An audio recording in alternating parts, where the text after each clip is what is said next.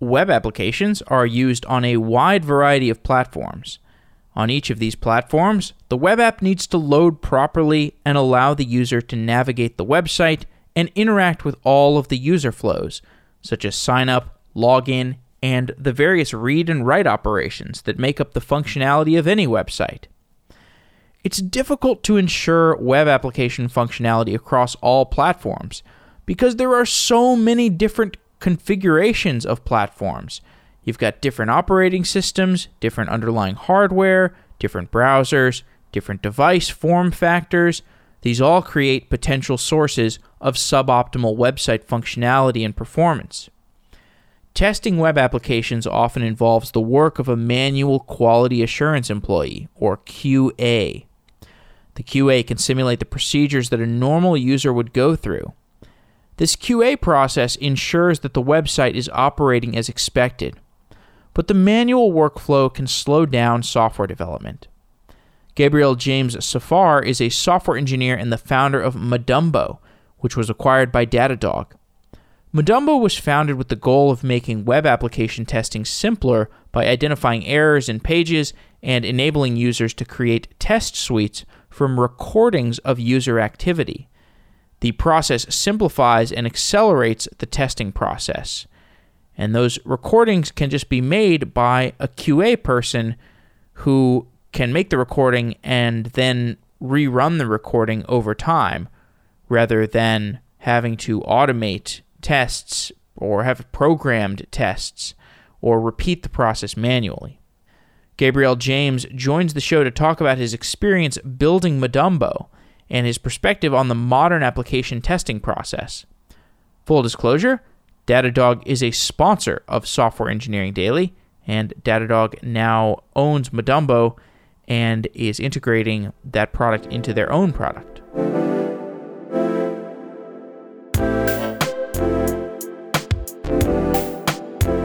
Monday.com is a team management platform that brings all of your work, external tools, and communications into one place, making cross team collaboration easy. You can try Monday.com and get a 14 day trial by going to Monday.com slash SE Daily. And if you decide to become a customer, you will get 10% off by using coupon code SE Daily. What I love most about Monday.com is how fast it is. Many project management tools are hard to use because they take so long to respond. And when you're engaging with project management and communication software, you need it to be fast, you need it to be responsive, and you need the UI to be intuitive.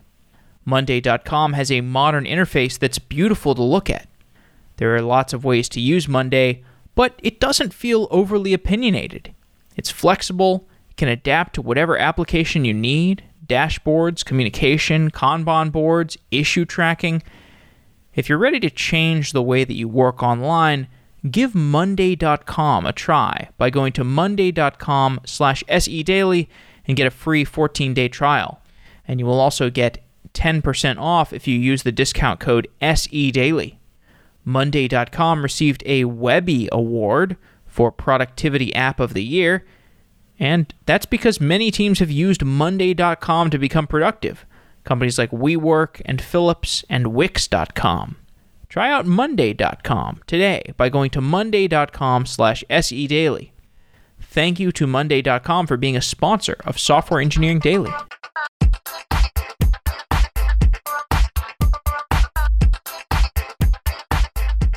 Gabriel James Safar, welcome to Software Engineering Daily. Thank you. Nice to be here. Yeah, it's great to have you. The first job that I ever had as a software engineering intern was writing scripts, and these were scripts that would test a web application. So these scripts would run through common scenarios that an application might go through, like a sign in flow, or perhaps navigating a web page to make sure that I could click into certain things. And these automated tests would run on a regular basis. This was maybe 10 years ago. Do modern software companies have QA positions like this even today? Yeah, they do. And if you want to know, they even have uh, QA positions with people that just do it manually and that click on the buttons themselves, not even automating it. So the answer is yes. Your your issue is still very very problem of today. Tell me how the modern QA department at a software company works. So actually, the dev world changed uh, drastically with the DevOps movement. So obviously now operation and development are intertwined and everyone knows it. For the QA, it's not that obvious. And I think that still today, many companies are struggling with how to handle the QA. And that's true for basically all the companies, I think. But the bigger you are, the most difficult it is. And when I'm saying that, it means that there are tons of ways that it's handled. Some companies say that they shouldn't have anyone in charge of the QA because engineers are in charge of doing so. And with CI/CDs, it's easier and easier all the time. Others are saying that it's the job of both engineers and product managers to work on QA. And then a very large number of, of companies are still relying on people dedicated to that job.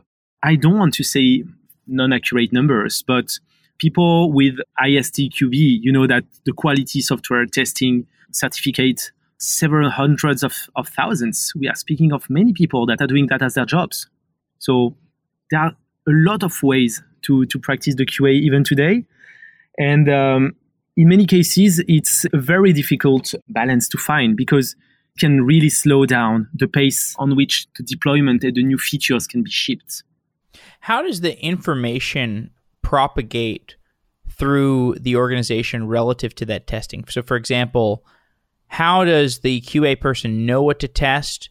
How do the bugs that they discover in their QA tests propagate back to the programmers who are writing code that fixes things according to those tests? Tell me how the workflow goes. Yeah. So I will describe you the, the workflow of how it used to be, you know, when 10 years ago you were doing that. The agile uh, way of managing uh, delivery was not quite there yet. And back in the days, as you know, there was there were waterfalls. So engineers, uh, so some people were doing the specs, they were giving it to engineers, and then engineers started coding. At the same time, there were QA people that started doing a testing plan. So they were listing all the features that needed to be to be tested. And then whenever the first version of the product was ready, the, the engineers would put that on a staging or pre-prod environment, and then they would have the QA people that would swarm on that environment and do all the tests, usually manually. And they were using very, very complex products that, that are still very up to date, like ALMs, like HP enterprise products, now, now Micro Focus. They would, they, they would be using that to put every single item, every single test that wouldn't succeed. And then it would go back to engineering that would fix that. And then deploy again and over and over again. Usually after that, there were another way. And so people started to, you know, to have several uh, waterfalls intertwined, three, four waterfalls intertwined in order to not waste times while the, the QA was done over the new features that are released, etc., etc. So there was that that way of working that's that's fairly complex with a lot of tooling to to to work on that. And then all of a sudden, with Agile, something broke up. Um, it broke up because in a company such as, well, in modern companies, like we do, for example, in Datadog, engineers will, will potentially deploy every day. Each of them might deploy every day. And now, how can you work uh, with a QA that's sufficiently agile? Even with, you, you cannot, you do not even have time to do that list of features to be tested. So all of a sudden, it's super hard to do.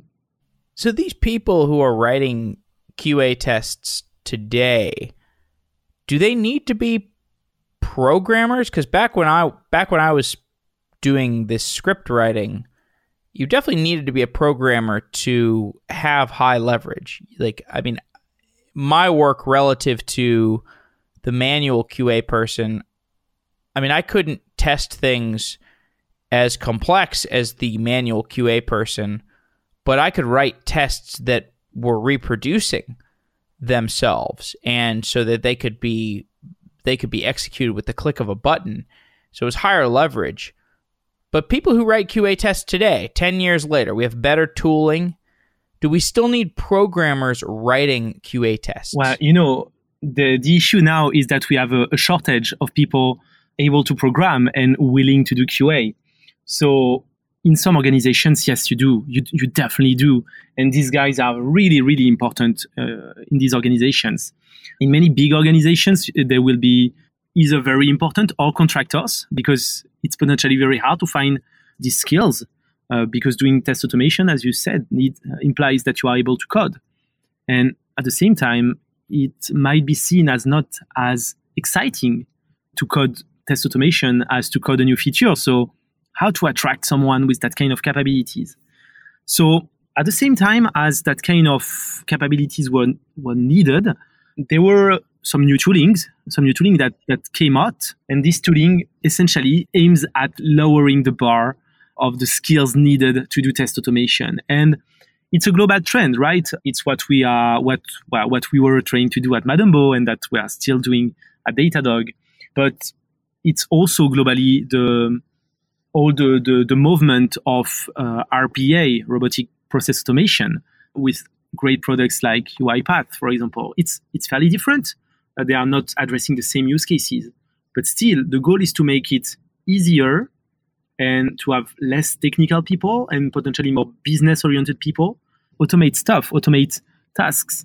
And in the case of QA, yes, the goal is to is to lower the bar. Is it lowered? It really depends on the company. There, there is no one answer, one size fits all answer. But I think that the tooling is now more more and more efficient to to allow people that uh, do not code, uh, including product managers or QA practitioners, to do test automation without having to spend time on, on coding. Yes. You mentioned an acronym RPA. Can you define that? robotic process automation. It's a trend, uh, or actually, it's a set of software that uh, aim at automating tasks that used to be done by a human being and that are time consuming. There are some great products that are on the market and specialized in that area.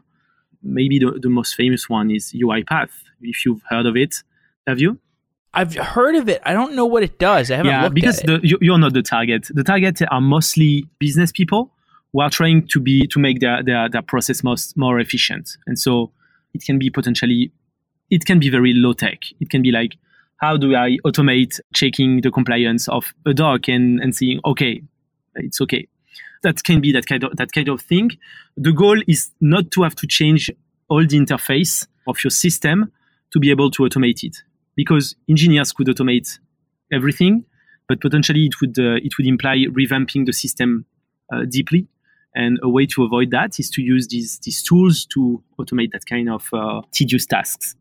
So these tests that we're writing in one way or another, when do we use these tests? When do they get run? Is it do they just get run nightly? Do they get run part of continuous delivery pushes?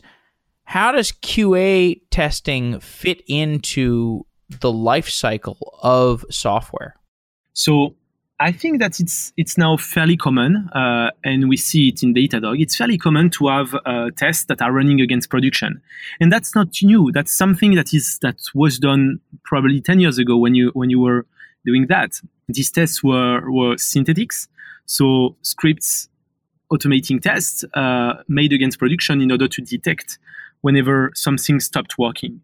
So instead of having to monitor all your servers, all your uh, services, etc., etc., you would use the last layer to to see if down the road it works, uh, and that's that's very powerful because whenever a test stops working, whenever there is an alert, uh, then you can be warned and you know very specifically what stopped working. That the feature, blah, making a login, then creating and then creating an account, and then adding an item to the cart. That path stopped working, and that's very explicit. So that's one thing, uh, running against production. Another very common practice is to run tests uh, after deploys. That's very exciting because you deploy and then you launch your test. So you can do it, for example, against your staging environment. So instead of having a broken code going to production or instead of having human beings checking manually that it works, the first layer of job is done by the scripts and tell you if ever something stopped working after your, your, your new deploy. And another possibility is to do that within your CI CD, within your CI pipeline. And that's sort of the, the holy grail. Uh, that's, of course, it, it requires much more tooling because it means that you have scripts that can access that can access your CI environment. That means that your CI environment is building uh, a real front end with real URLs you can scripts can access to. So all these things are, are, are more tooling, but of course, blocking bad code to go to the next environment is something super powerful and very very appealing. And a vision that that I have is that the tooling will make it easier and easier to set up and make sure that that kind of that kind of um, that kind of uh, of of feature will be more widespread. To give you a secret, until very recently, we didn't do it at Datadog either. So because creating the setup with security contra- constraints was too tedious. Now that we have the right tooling to do that, uh, we are doing it and we are trying to do it at scale with more and more of our features. Does all that make sense? What do you feel? It does. I'd like to talk about the company that you started, which was eventually acquired by Datadog. This company is called Madumbo. What was the goal of Madumbo? So the goal of Madumbo was to help people with their QA process. And I'm seeing people on purpose because our targets were either the business side in charge of an IT project, like product management or product owners, or the IT part in charge of the delivery. These were the, the our targets. Uh, depending on the companies, the, the reporting lines were different, but these guys were, were who we were talking to. And we started working on that because we had started another startup with my co founder and we had a lot of issues with regressions. So we tried to create the tooling needed to, to make life easier to everyone. And we started with creating a tool that, he, that was, as far as we knew, fairly new, that we named the Roamer. It was some sort of, some sort of um, let's say, a link crawler, but instead of, of stopping at crawling links, it would trigger every single piece of JavaScript it could find on the website.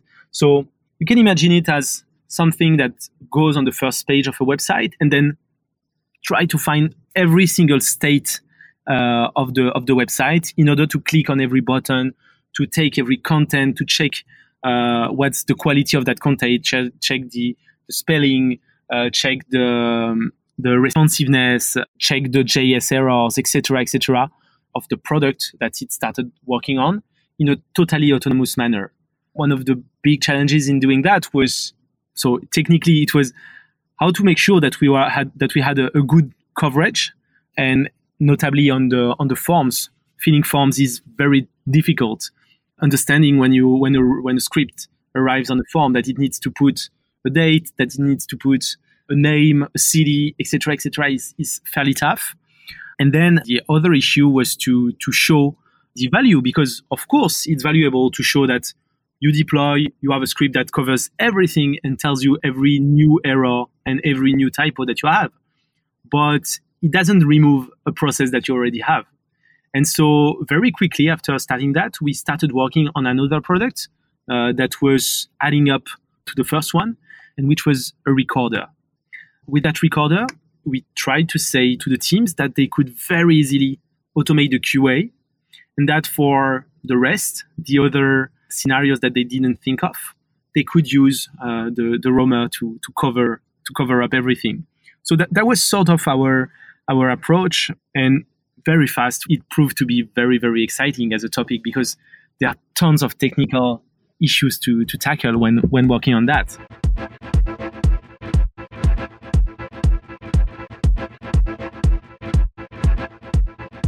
Today's show is sponsored by Datadog, a scalable full stack monitoring platform. Datadog synthetic API tests help you detect and debug user facing issues in critical endpoints and applications. Build and deploy self maintaining browser tests to simulate user journeys from global locations. If a test fails, get more context by inspecting a waterfall visualization or pivoting to related sources of data for troubleshooting.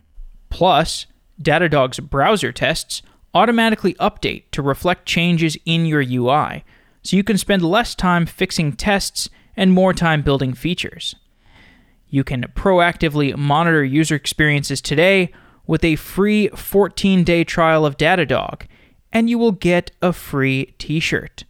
Go to softwareengineeringdaily.com slash Datadog to get that free t shirt and try out Datadog's monitoring solutions today.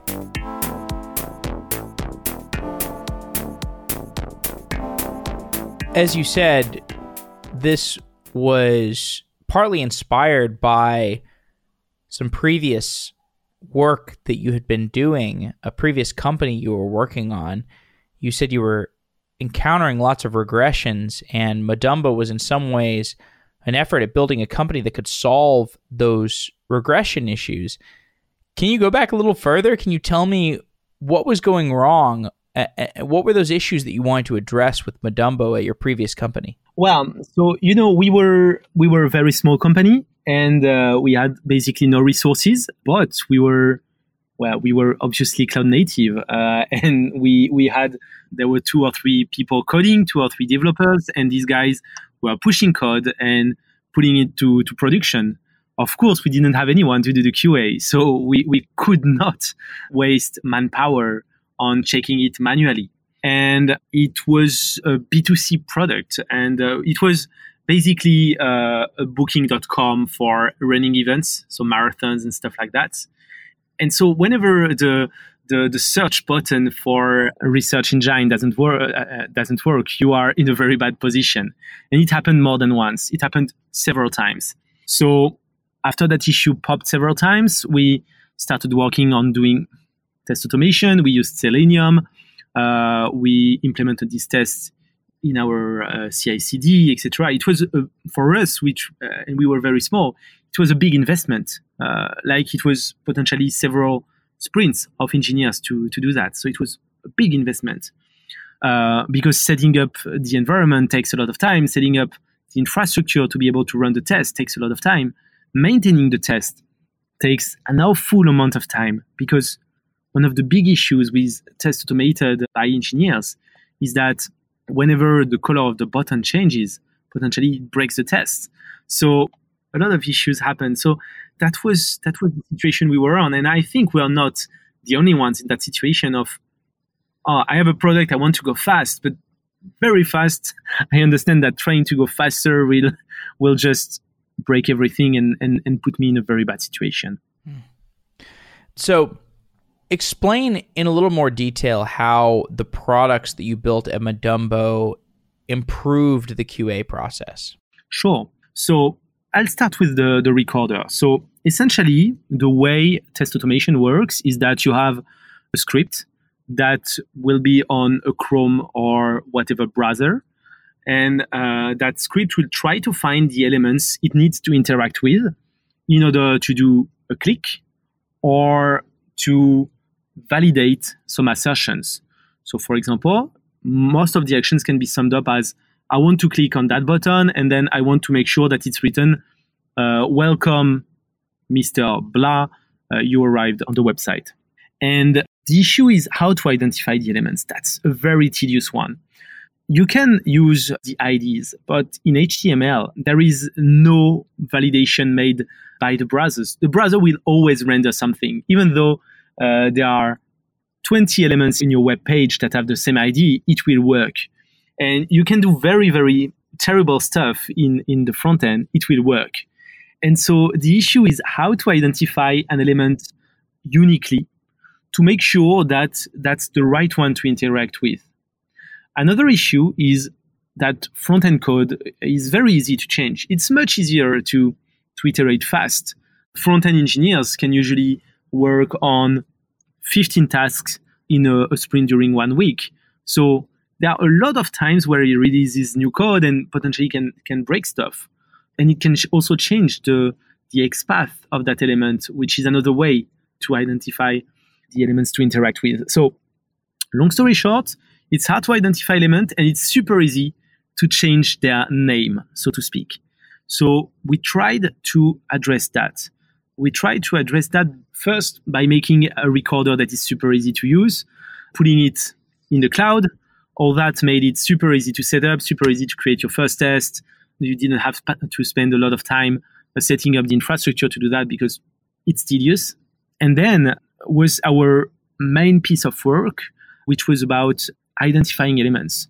And so actually we created an algorithm able to identify elements uh, with several different algorithms. Uh, these algorithms are named locators, and they are each of them are identifying the element you are clicking on in a unique manner. And then when we replay your test, these locators will try to find the element on your on your page. Potentially, your button will have changed its color. One locator will potentially rely on the color because it will rely on classes or on attributes. And then you change the color.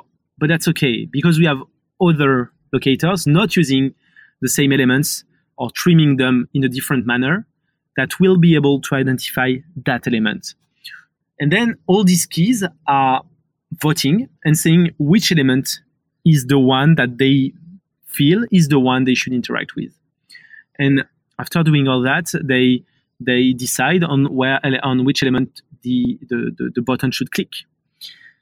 Then uh, at the end of the test, if the test works until the end and one of the key has broken, then we will reheal the broken key, leveraging the ones that worked.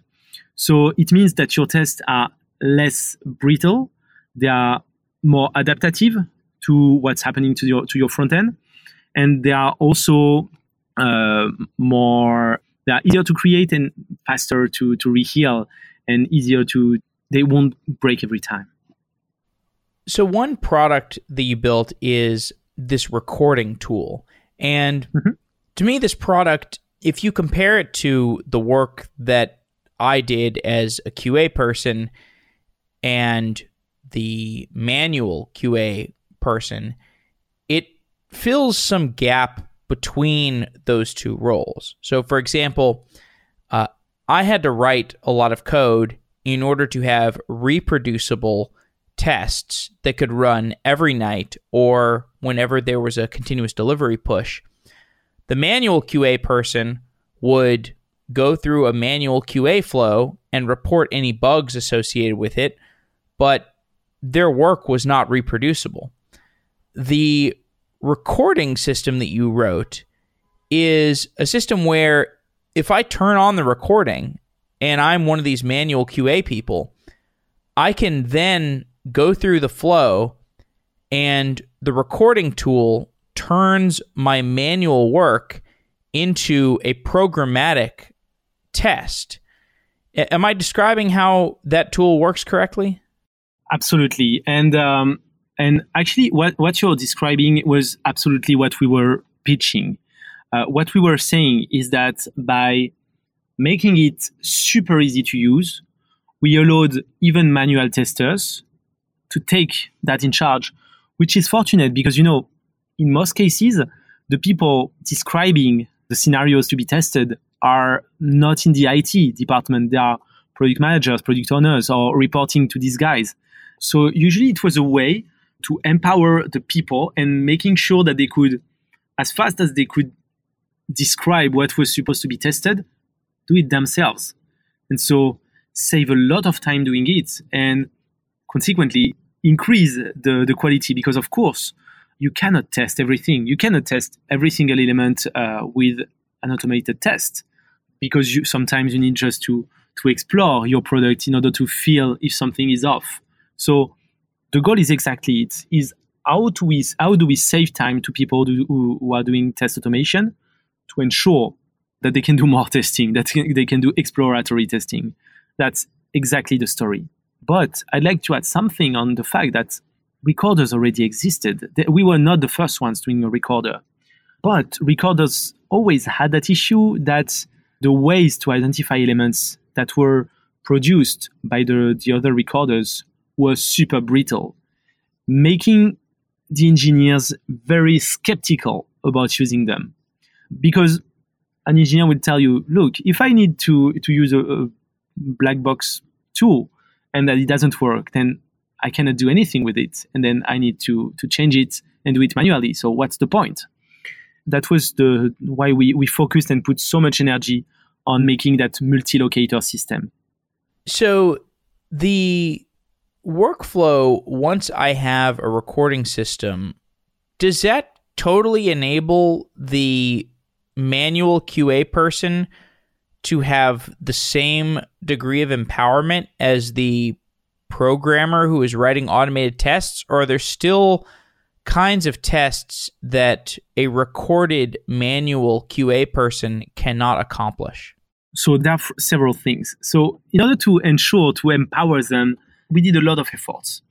One of the big issues that you have when you are not coding yourself is that you cannot reuse the same scenarios. And if you have a long journey that you want to test, then it's a little tedious, right? It's it's even if it's recorded, even if it's clicking on 40 buttons, still it's a little tedious. And so if we wanted to improve that, we needed to introduce new features to do that. And so we introduced a feature uh, named subtests, meaning you could use a test within another test. Uh, then uh, we understood that there were issues about how can I check at the same time one tab and another tab. Uh, that's very important if you have an admin dashboard and you are performing actions and you want to ensure that these actions are updating the admin dashboard in the proper manner. And so we had to add a feature making that validation. Then we ended up on topics where people wanted to upload files. We had to add a feature to upload files, etc., etc. So what I'm saying is it's a, a race to ensure that we are able to provide all these features. It's a race that's not over, uh, but our goal, yes, is to make it super easy. At the very end, there will be some things that will still be easier to test with people that are specialists and that can code somehow. Um, for example, if you have a, a, system that is giving you points, uh, uh, if you purchase $100, then you get 100 points, uh, that type of systems. If you have that type of systems and there is uh, an operation to transform that $100 into two times less points rounded down, then you need a system to write it down in the script. And so you need to introduce some JavaScript to do actions against these variables. And these things still need people able to, to code a bit, uh, not necessarily that much, but at least a little bit to be able to, to automate it.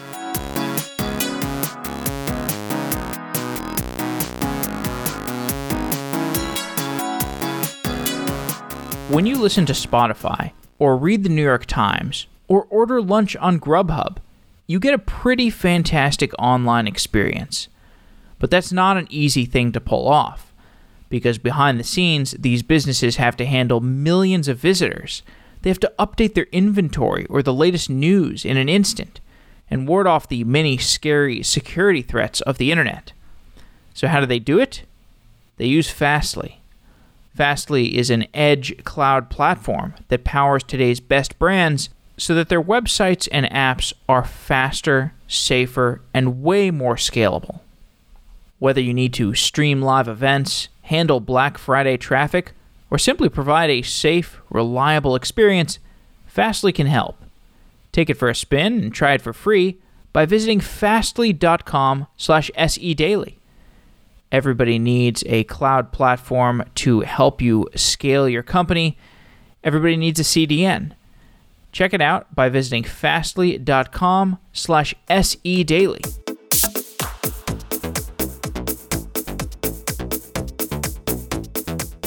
So if I'm a automated or a manual tester that is using the recording tool, let's say I'm to test a form, like a, a form to fill out a mortgage or something.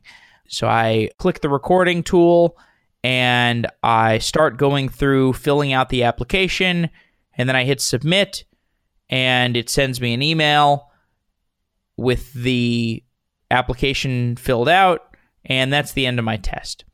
So I've got an end-to-end test now. It's it's completely recorded. What happened beneath the surface in that test run? What does the browser do when you click the record button? How is it recording the behavior of the person who is clicking around in that browser window? So the way we decided to do it uh, was to to display your website on which you want to record within a, an iframe. It's a choice that we made because it allowed us to give you a very good visibility over the steps that you are creating as you are creating them. And as you are doing that, we are creating a JSON of instructions that are the steps and that are describing what needs to be done by the script. It's very simple, actually, in terms of it's a very simple JSON describing the steps.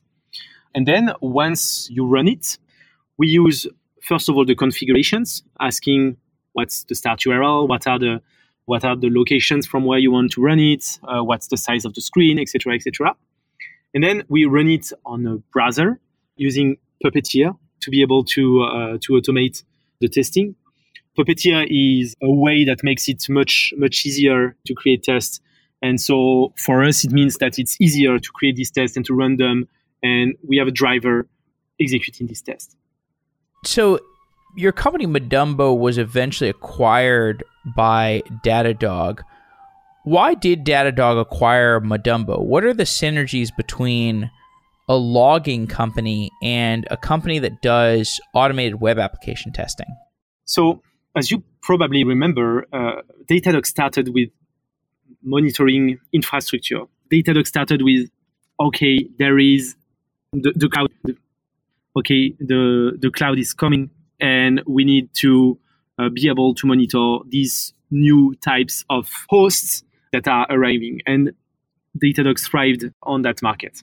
Then, after a few years of being successful on the infrastructure monitoring, Datadog started working on application performance monitoring. And it entered another business domain that was already fairly crowded with, with great companies. And then it decided to be differentiated compared to them by adding uh, the logging layer. I think you spoke already with uh, the VP of product of a company named Logmatic that got acquired by Datadog and that was working on that logging system. So Datadog had that three pillars of observability, allowing people to monitor very, very thoroughly their, their backend and infrastructure and to manage their logs, etc., etc. But first of all, our Datadog's APM competitors uh, had some solutions to monitor the front end. They were allowing people to do synthetics, to run tests against production to ensure that it worked. So these competitors had a product, had an offering that Datadog didn't have. At the same time, Datadog has always been trying to break down silos between between different personas. First, it was between dev developers and operation practitioners, and now with us, uh, with Madumbo, with the acquisition of Madumbo, Datadog is trying to to bring new persona that are also working very closely with the IT team, which are the QA practitioners and product managers, all these people who care about the product as it's seen by their customers. And the goal is to bring all these people on the same platform because we believe that it makes the process of QA and of ensuring that the product is in a good situation much easier when you have everyone within the same platform. And um, our goal essentially is is now, and I think that was the strategy when we joined, was to ensure that you could have people creating test scenarios and then you could have engineers using these same scenarios in the context of monitoring operations monitoring production or in the context of deployment etc etc how can we free up time to engineers so that they can focus on their features and at the same time ensure product management that the quality is always at a certain level that's the value brought by having all these these solutions on the same platform. What have you done since the acquisition? Well, in Datadog, we, we, we as as I told you, our goal is to have one platform. So, meaning it means that we had to redo everything we had done uh, within Datadog. And that's a lot of work because it means that we have to create, well, to recreate everything, but to create it within a very big and well oiled machine. And we also had to integrate with all the other features, which was a lot of work. We also decided to create another product that appeals to uh, the infrastructure practitioners and SRE people that are very much the core audience or used to be the core audience of Datadog uh, by working on the testing of APIs. So we are not focusing solely on monitoring the web journeys, but also on monitoring APIs because for many companies, APIs are also their products. Their products are, are not stopping, are not only the web UI, but it can be also the APIs underneath. And so with all that offering, we had to work into in order to make it integrated. So we worked very hard in integrating it with the backend and the infrastructure in order to give you, whenever you are launching a test, uh, to give you the state of the backend, the state of the infrastructure at the same time, so that if a test stops working, you can very easily understand if the issue comes from the front end with screenshots or with JS errors or with resources that we collect from the backend because we show you the backend traces associated with it or with the infrastructure because with the backend traces we can go down to the host that run that very specific piece of backend code. So that was a lot of work to ensure that all these elements from the very end user experience to the to the host executing the backend code, everything is tied together and everything is working fine together. That's been quite challenging and very exciting.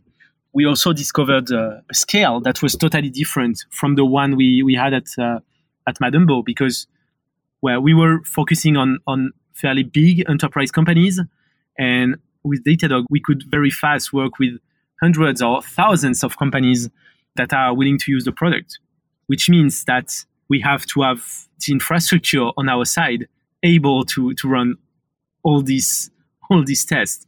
That's fairly challenging to do all that. As an acquiree, what are the keys to making an acquisition by a bigger company successful? I think that first, at least that was our case, you need to look up to the people who are going to be your your your new your new bosses, right? Uh, and and and we were really impressed by the executives of Datadog that we met.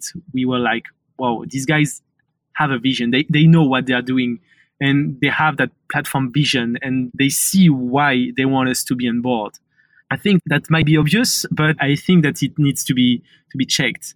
Uh, then I guess that what made us very happy with joining Datadog was uh, the the freedom. Uh, how is the company organized? Are they willing to give you freedom and to let you work on the product that you are willing to bring uh, by guiding you in order to make it in line with the rest of the product, but without telling you exactly what to do? Or are they going to to just explode your team, uh, put it within various teams, destroy your product because for some reason there was some change in the alignment of what's being done? That's things that need to be checked. Some friends of mine that were acquired didn't didn't end up that that happy with the acquisition because potentially they couldn't necessarily keep doing what they were really thinking was valuable for customers. And that's something that we were fairly happy with after joining Datadog. That was the, the two things. And then maybe the organization. Datadog is a very agile company. So even if we came from a super small startup, we were not lost. We were not with processes that would make everything hour longs to decide where to put a button or yeah everything was was smooth essentially. That's another thing that made all our engineers uh, very happy. And as you can guess people are, key in engineering. We, we need engineers to be on board if we want to build great products. And uh, our team stayed fairly on board. They are still all here more than one year after the, the acquisition. So we got fairly successful on that. I think these th- three points are the main thing. Look up to the top management, making sure that you will have enough freedom, and then making sure that in terms of, of working habits, everything is sufficiently aligned.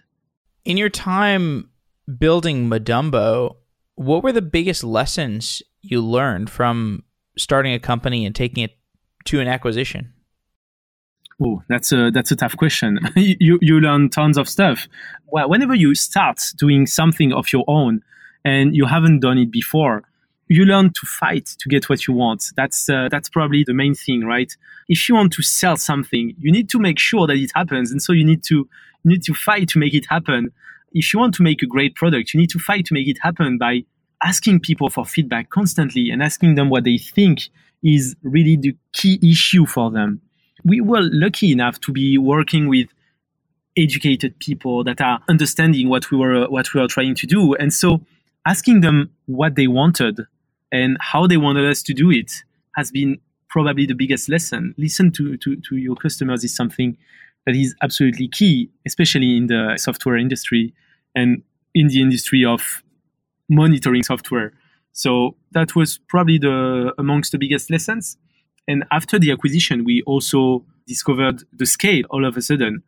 And that's something that we are, wow, that we are fairly impressed by because going from one size to a size which is much, much, much larger so fast, it, it teaches you a lot of stuff about how to scale up support, how to scale up outages processes, how to scale up uh, the engineering team, etc., etc. All these things we we learned we learned very fast by doing so.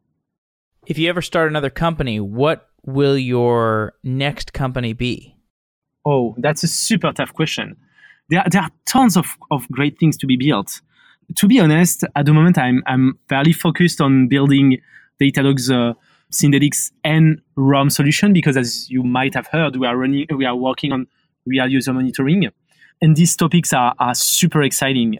At the moment, I'm, I'm working very, very hard in making it happen, but globally, I, I really think that there are a lot of work to be done around how to automate processes because a great share of the work that we do constantly is very repetitive. And so probably there is a lot of, of room for improvement in that area. But once again, I, I didn't think about that thoroughly enough. And um, we are fairly focused and, and happy with working in uh, at Datadog.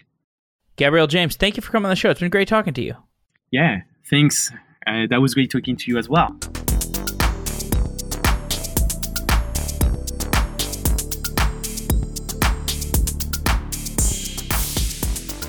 DigitalOcean is a simple, developer friendly cloud platform. DigitalOcean is optimized to make managing and scaling applications easy with an intuitive API, multiple storage options, integrated firewalls, load balancers, and more. With predictable pricing and flexible configurations and world class customer support, you'll get access to all the infrastructure services you need to grow. And DigitalOcean is simple. If you don't need the complexity of the complex cloud providers, try out DigitalOcean with their simple interface and their great customer support. Plus, they've got 2,000 plus tutorials to help you stay up to date with the latest open source software and languages and frameworks. You can get started on DigitalOcean for free at do.co slash sedaily. One thing that makes DigitalOcean special is they're really interested in long term developer productivity. And I remember one particular example of this when I found a tutorial on DigitalOcean about how to get started on a different cloud provider. And I thought that really stood for a sense of confidence and an attention to just getting developers off the ground faster. And they've continued to do that with DigitalOcean today. All their services are easy to use and have simple interfaces. Try it out at do.co slash se daily. That's the letter D, the letter O, dot the letter C, the letter O slash se daily. And you will get started for free with some free credits. Thanks to DigitalOcean for being a sponsor of Software Engineering Daily.